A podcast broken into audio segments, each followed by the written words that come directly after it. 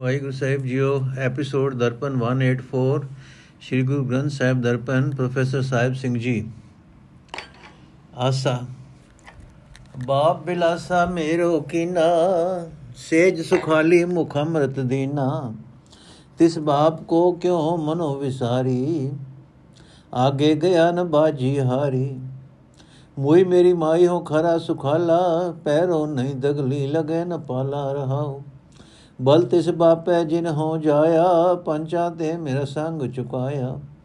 ਪੰਚ ਮਾਰ ਪਾਵਾ ਤਲ ਦੀਨੇ, ਹਰ ਸਿਮਰਨ ਮੇਰਾ ਮਨ ਤਨ ਬੀਨੇ। ਪਿਤਾ ਹਮਾਰੋ ਵਡ ਗੋਸਾਈ, ਤਿਸ ਪਿਤਾ ਪੈ ਹੋ ਕਿਉ ਕਰ ਜਾਏ। ਸਤਗੁਰ ਮਿਲੇ ਤ ਮਾਰਗ ਵਿਗ ਦਿਖਾਇਆ, ਜਗਤ ਪਿਤਾ ਮੇਰੇ ਮਨ ਵਾਇਆ।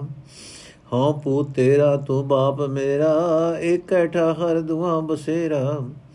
ਕਉ ਕਬੀਰ ਜਨ ਏਕੋ ਬੂਝਿਆ ਗੁਰ ਪ੍ਰਸਾਦ ਮੈਂ ਸਭ ਕਿਛ ਸੂਝਿਆ।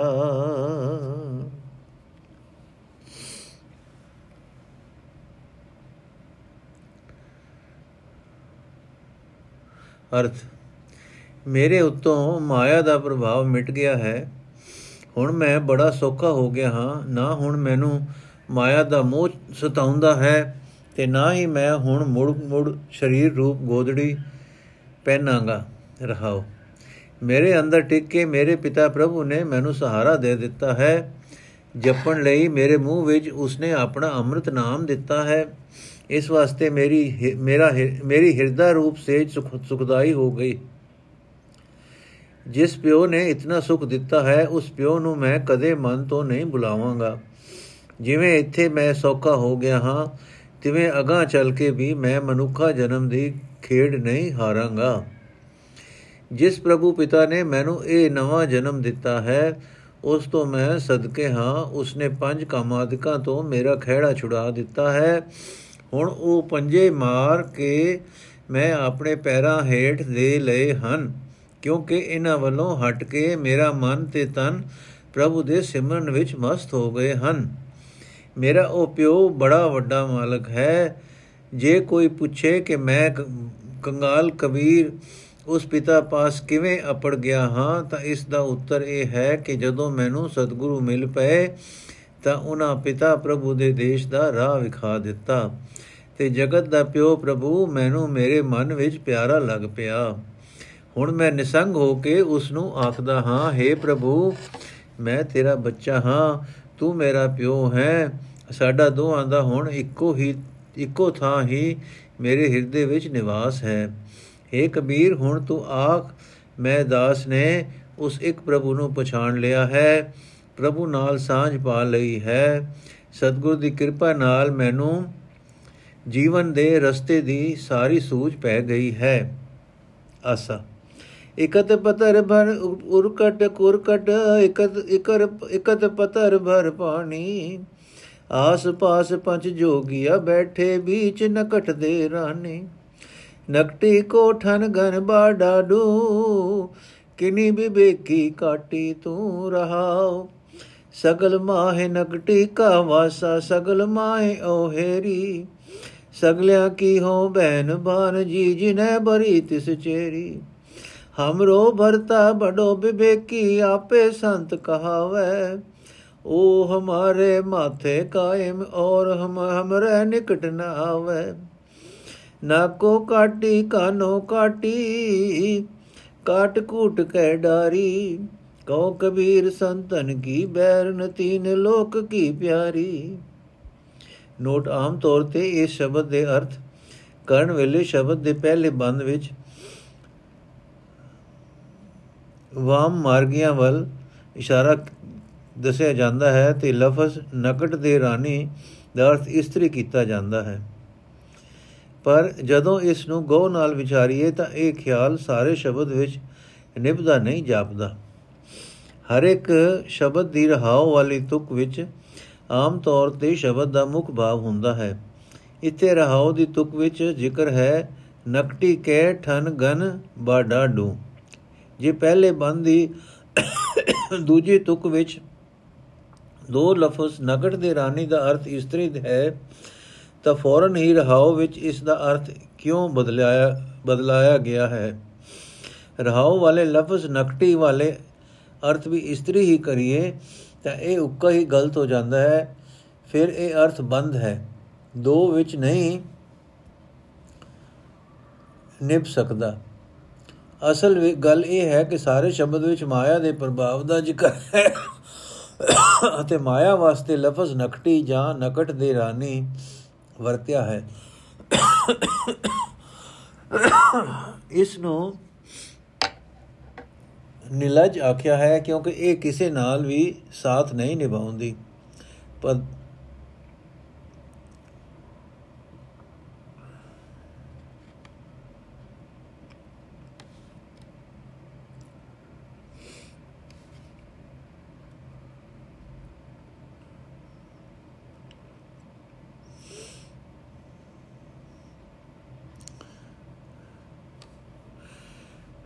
ਅਰਥ। ਨਿਲਜ ਮਾਇਆ ਦਾ ਵਾਜਾ ਸਾਰੇ ਜਗਤ ਵਿੱਚ ਠਨ ਠਨ ਕਰਕੇ ਵੱਜ ਰਿਹਾ ਹੈ।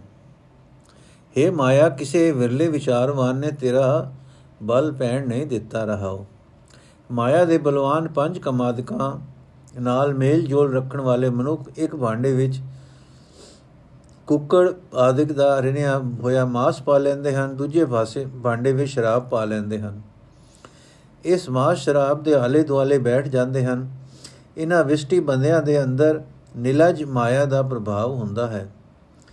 ਜਿੱਧਰ ਤੱਕੋ ਸਭ ਜੀਵਾਂ ਦੇ ਮਨਾਂ ਵਿੱਚ ਨਿਲਜ ਮਾਇਆ ਦਾ ਜ਼ੋਰ ਪੈ ਰਿਹਾ ਹੈ, ਮਾਇਆ ਸਭਨਾ ਦੇ ਆਤਮਿਕ ਜੀਵਨ ਨੂੰ ਮਾਰ ਕੇ ਗੋ ਨਾਲ ਵੇਖਦੀ ਹੈ ਕਿ ਕੋਈ ਬਚ ਨਹੀਂ ਬਚਤਾ ਨਹੀਂ ਗਿਆ।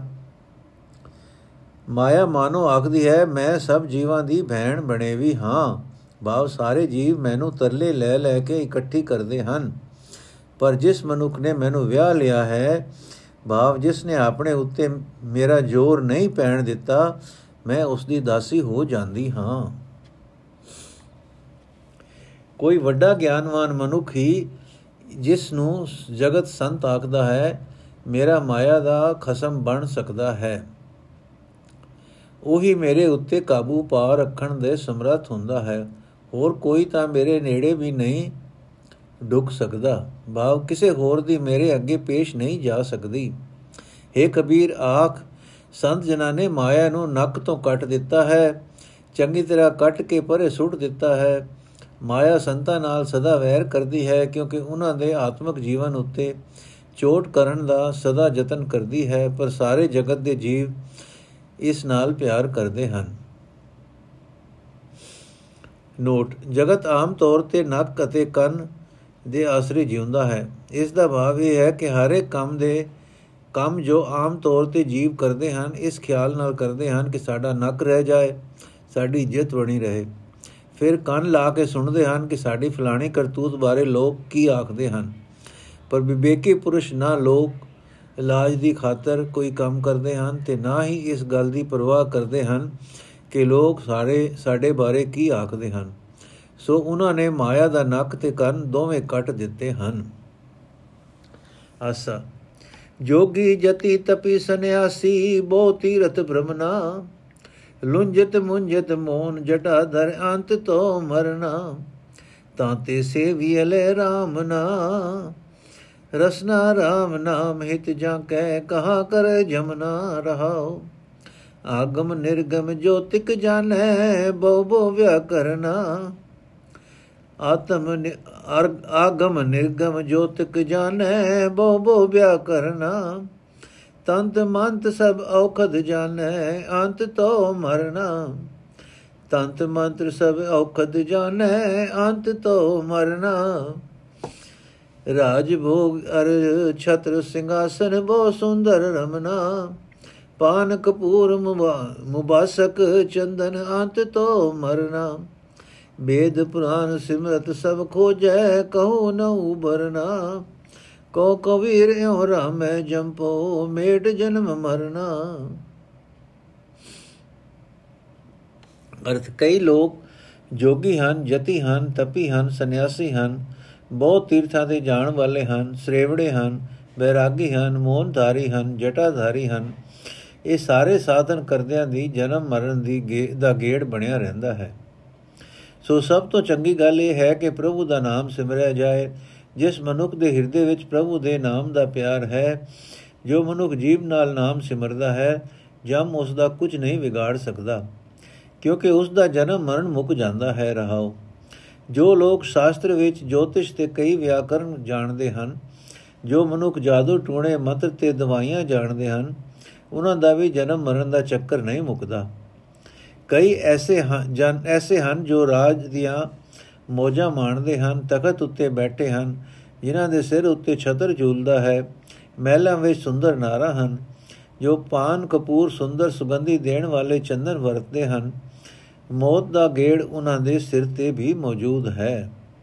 हे ਕਬੀਰ, ਆਖ ਵੇਦ ਪੁਰਾਨ ਸਿਮਰਤੀਆਂ ਬਾਰੇ ਸਾਰੇ ਖੋਜ ਦੇਖ ਵੇਖੇ ਹਨ।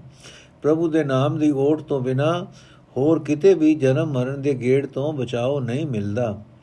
ਸੋ ਮੈਂ ਤਾਂ ਪਰਮਾਤਮਾ ਦਾ ਨਾਮ ਸਿਮਰਦਾ ਹਾਂ, ਪ੍ਰਭੂ ਦਾ ਨਾਮ ਹੀ ਜਨਮ ਮਰਨ ਮਿਟਾਉਂਦਾ ਹੈ। ਆਸਾ। ਫੀਲ ਰਬਾਬੀ ਬਲਦ ਪਖਾਵਜ ਕਉਆ ਤਾਲ ਬਜਾਵੇ, ਪੈਰ ਚੋਲਣਾ ਗਧਾ ਨਾਚੇ ਜੈਸਾ ਭਗਤ ਕਹਾਵੇ ਵੈਸਾ ਭਗਤ ਕਹਾਵੇ। ਪੈਰ ਚੋਲਣਾ ਗਧਾ ਨਾਚੇ ਵੈਸਾ ਭਗਤ ਕਰਾਵੇ। ਰਾਜਾ RAM ਕਕਰੀਆ ਭਰੇ ਪਕਾਏ, ਕਿਨੇ ਬੂਚਨ ਹਾਰੇ ਬੂਚਨ ਹਾਰੇ ਖਾਏ।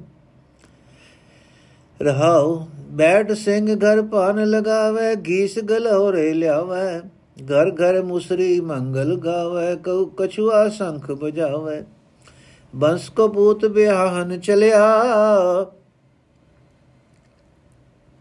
ਬੰਸ ਕੋ ਪੂਤ ਬਿਆਹਨ ਚਲਿਆ ਸੋਨੇ ਮੰਡਪ ਛਾਏ ਰੂਪ ਕਨਿਆ ਸੁੰਦਰ ਬੇਦੀ ਜਸੈ ਸਿੰਘ ਗੁਣ ਗਾਏ ਰੂਪ ਕਨਿਆ ਸੁੰਦਰ ਬੇਦੀ ਸਸੈ ਸਿੰਘ ਗੁਣ ਗਾਏ ਕੈਦ ਕਬੀਰ ਸੁਨੋ ਰੇ ਸੰਤੋ ਕੀਟੀ ਪਰ ਪਰਬਤ ਖਾਇਆ ਕਛੁਆ ਕਹੇ ਅੰਗਾਰ ਕਿਲੋਰੋ ਲੂਕੀ ਸ਼ਬਦ ਸੁਨਾਇਆ ਕਹਿਤ ਕਬੀਰ ਸੁਨੋ ਰੇ ਸੰਤੋ ਕੀਟੀ ਪਰਬਤ ਖਾਇਆ। ਕਛੁਆ ਕਹੇ ਅੰਗਾਰ ਕਿਲੋ ਵੀ ਲੋਰੋ ਲੂਕੀ ਸ਼ਬਦ ਸੁਨਾਇਆ।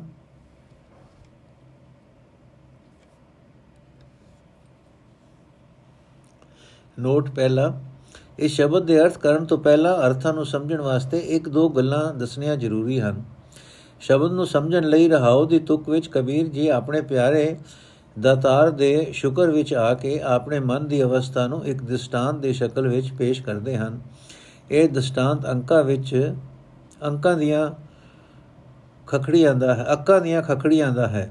ਨੋਟ 2 ਰਹਾਉ ਵਾਲੀ ਤੁਕ ਦੇ, ਤੁਕ ਵਿੱਚ ਜੋ ਮੁੱਖ ਭਾਵ ਹੈ, ਉਸ ਨੂੰ ਬਾਕੀ ਦੇ ਸ਼ਬਦ ਵਿੱਚ ਖੋਲ ਕੇ ਪ੍ਰਗਟ ਕੀਤਾ ਹੈ। ਇਹਨਾਂ ਸਾਰੇ ਪਦਾਂ ਵਿੱਚ ਇੱਕ ਹੋਰ ਦ੍ਰਿਸ਼ਟਾਂਤ ਲਿਆ ਗਿਆ ਹੈ, ਵਿਆਹ ਦਾ।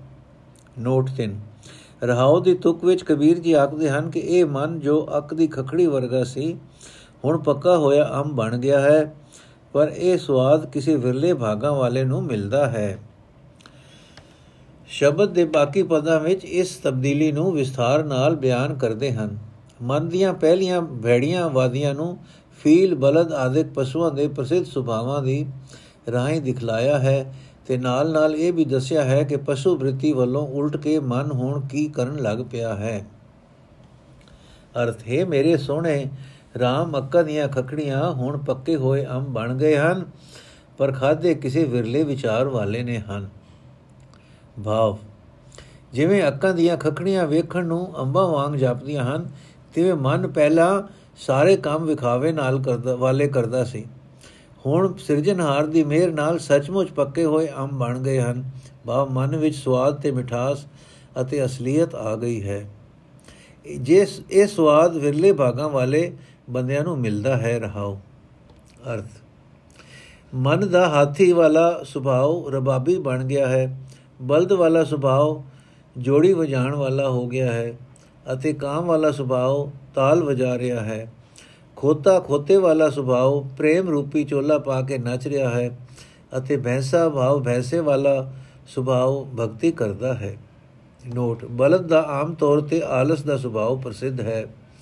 ਫੀਲ ਦਾ ਗਧੇ ਅਤੇ ਭੈਂਸੇ ਵਾਸਤੇ ਬਾਣੀ ਵਿੱਚ ਹੇਠ ਲਿਖੇ ਪ੍ਰਮਾਣ ਹਨ। ਕਉਆ ਕਾਗ ਕੋ ਅੰਮ੍ਰਿਤ ਰਸ ਪਾਈਐ, ਤ੍ਰਿਪਤੈ ਵਿਸ਼ਟਾ ਪਾਏ ਮੁਖ ਗੋ ਹੈ ਨੰਬਰ 2 ਹਰੀ ਅੰਗੂਰੀ ਗਧਾ ਚਰੈ। ਨੰਬਰ 3 ਮਾਤਾ ਭੈਸਾ ਅਮੂਹਾ ਜਾਏ, ਕੁਦ ਕੁਦ ਚਰੈ ਰਸਾਤਲ ਪਾਏ। ਨੰਬਰ 4 ਹਰ ਕੈ, ਹਰ ਹੈ ਖਾਂਡ ਰੇਤ ਮੈਂ ਬਿਖਰਿਓ, ਹਾਥੀ ਚੁਨੀ ਨਾ ਜਾਏ।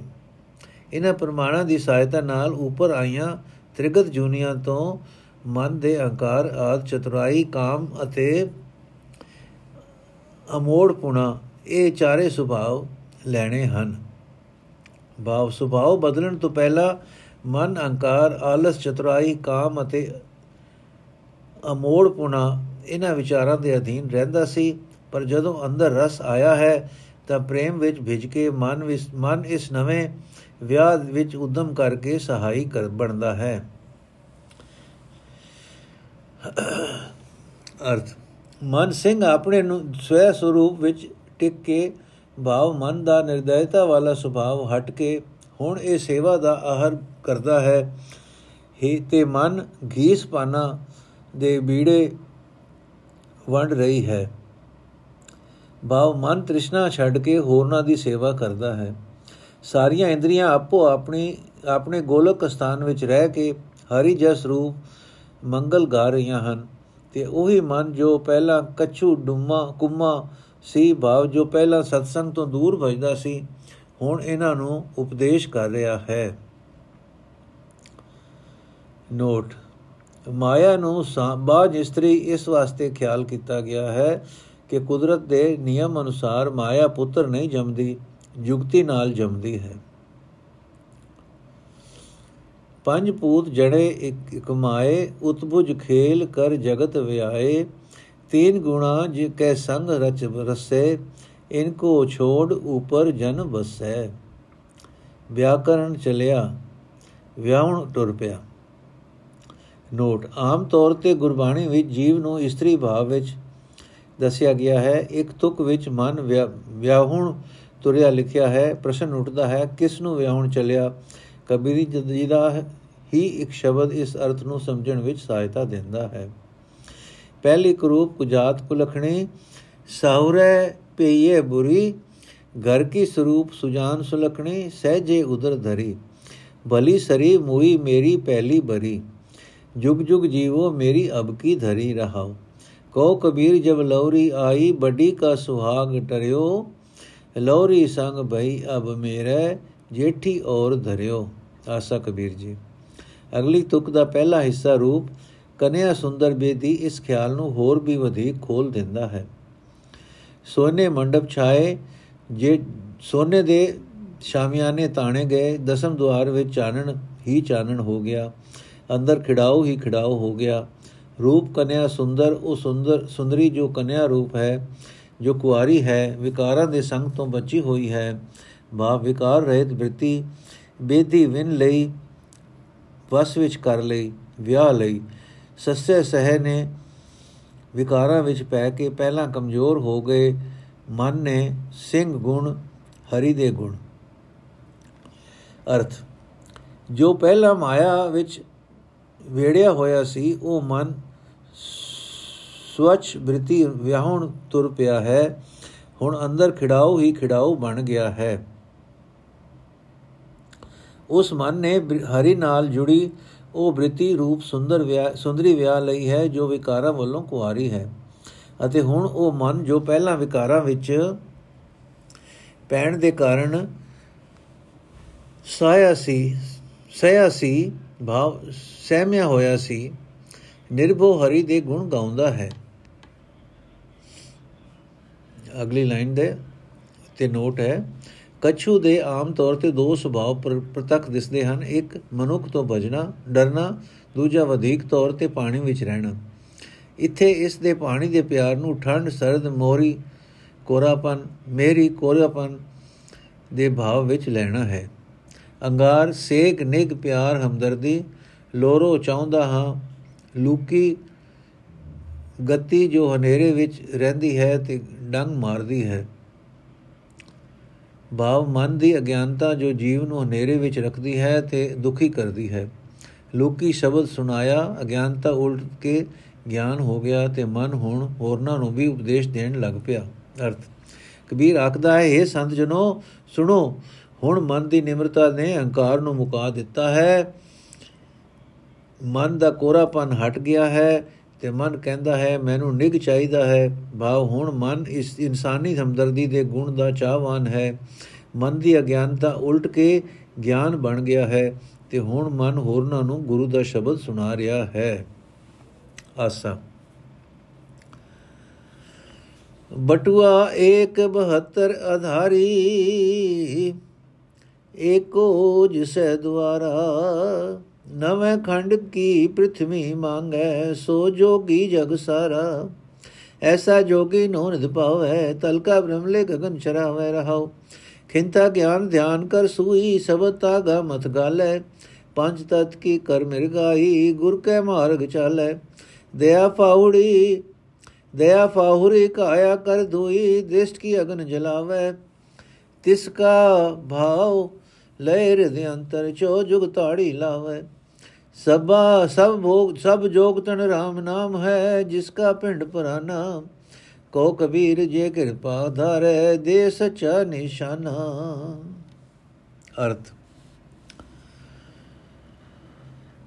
ਜੋ ਮਨੁੱਖ ਮਾਇਆ ਗ੍ਰਸੇ ਆਤਮਾ ਨੂੰ ਚੁੱਕ ਕੇ ਮਾਇਆ ਦੇ ਪ੍ਰਭਾਵ ਤੋਂ ਉੱਚਾ ਲੈ ਜਾਂਦਾ ਹੈ, ਉਸ ਉਹ ਹੈ ਅਸਲ ਜੋਗੀ, ਜਿਸ ਨੂੰ ਮਾਨੋ ਨੋ ਖਜ਼ਾਨੇ ਮਿਲ ਜਾਂਦੇ ਹਨ। ਰਹਾਓ। ਉਹ ਜੋਗੀ ਇੱਕ ਪ੍ਰਭੂ ਨਾਮ ਨੂੰ ਆਪਣਾ ਬਟੂਆ ਬਣਾਉਂਦਾ ਹੈ। 72 ਵੱਡੀਆਂ ਨਾੜੀਆਂ ਵਾਲੇ ਸਰੀਰ ਨੂੰ ਝੋਲੀ ਬਣਾਉਂਦਾ ਹੈ, ਜਿਸ ਸਰੀਰ ਵਿੱਚ ਪ੍ਰਭੂ ਨੂੰ ਮਿਲਣ ਲਈ ਦਿਮਾਗ ਰੂਪ ਇੱਕੋ ਹੀ ਬੂਆ ਹੈ।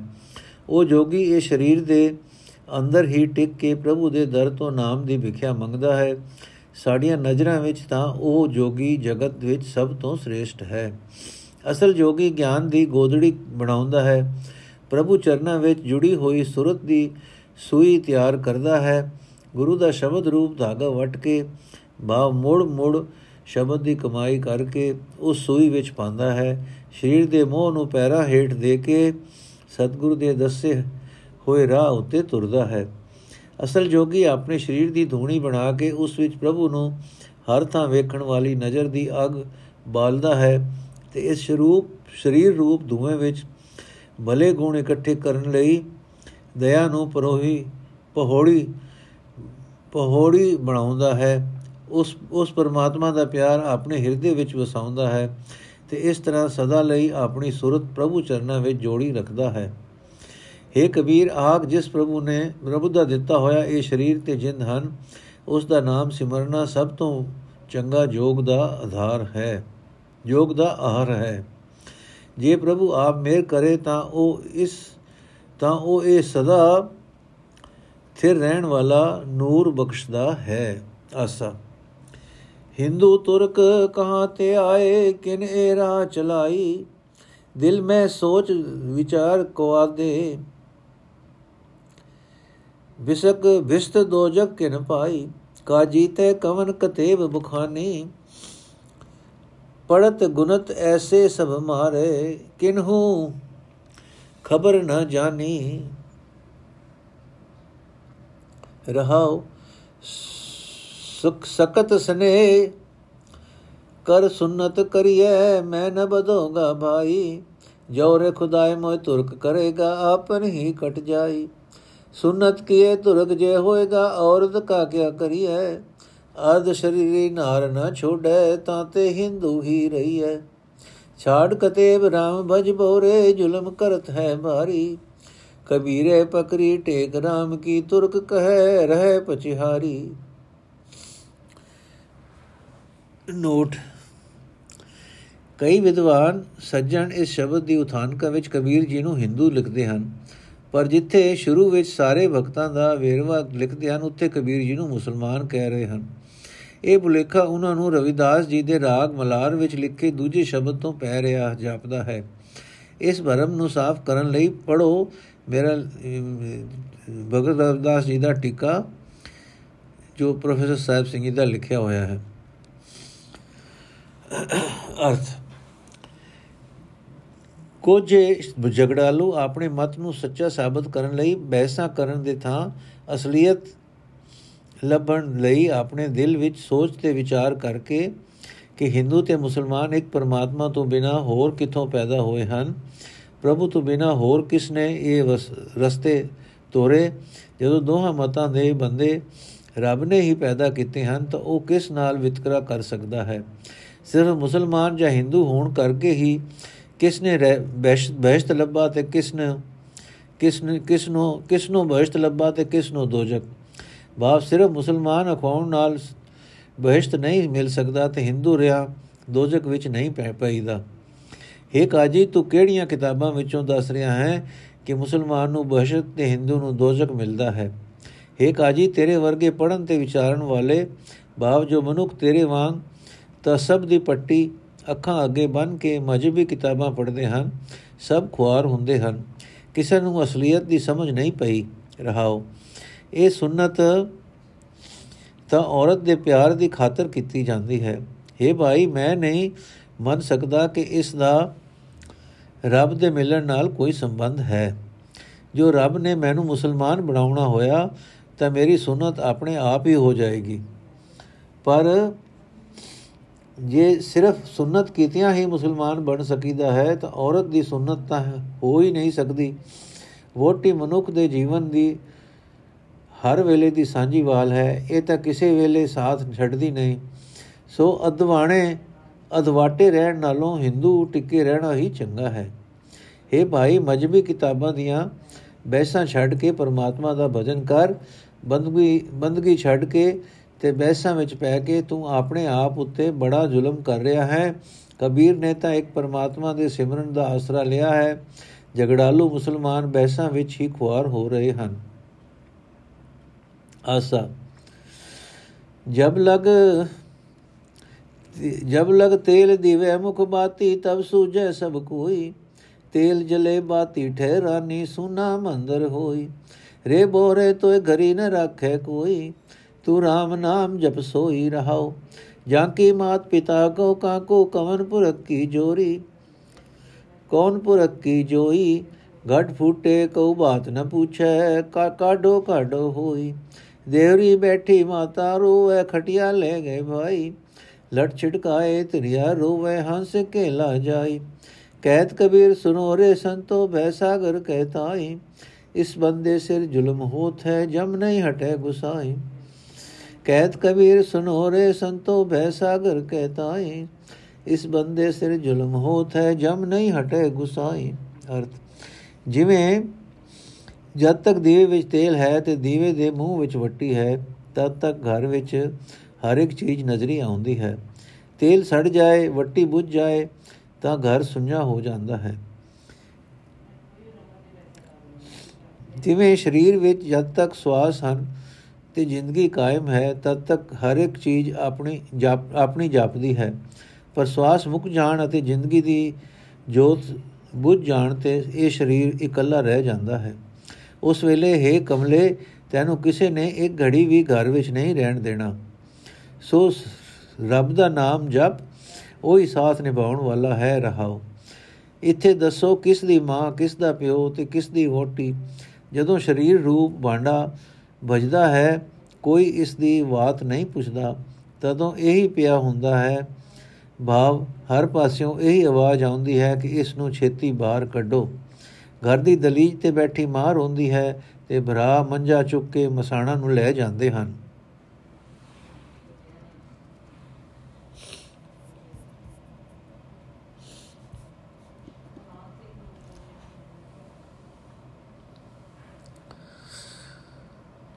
ਕੇਸ ਵਿਲਾਪ,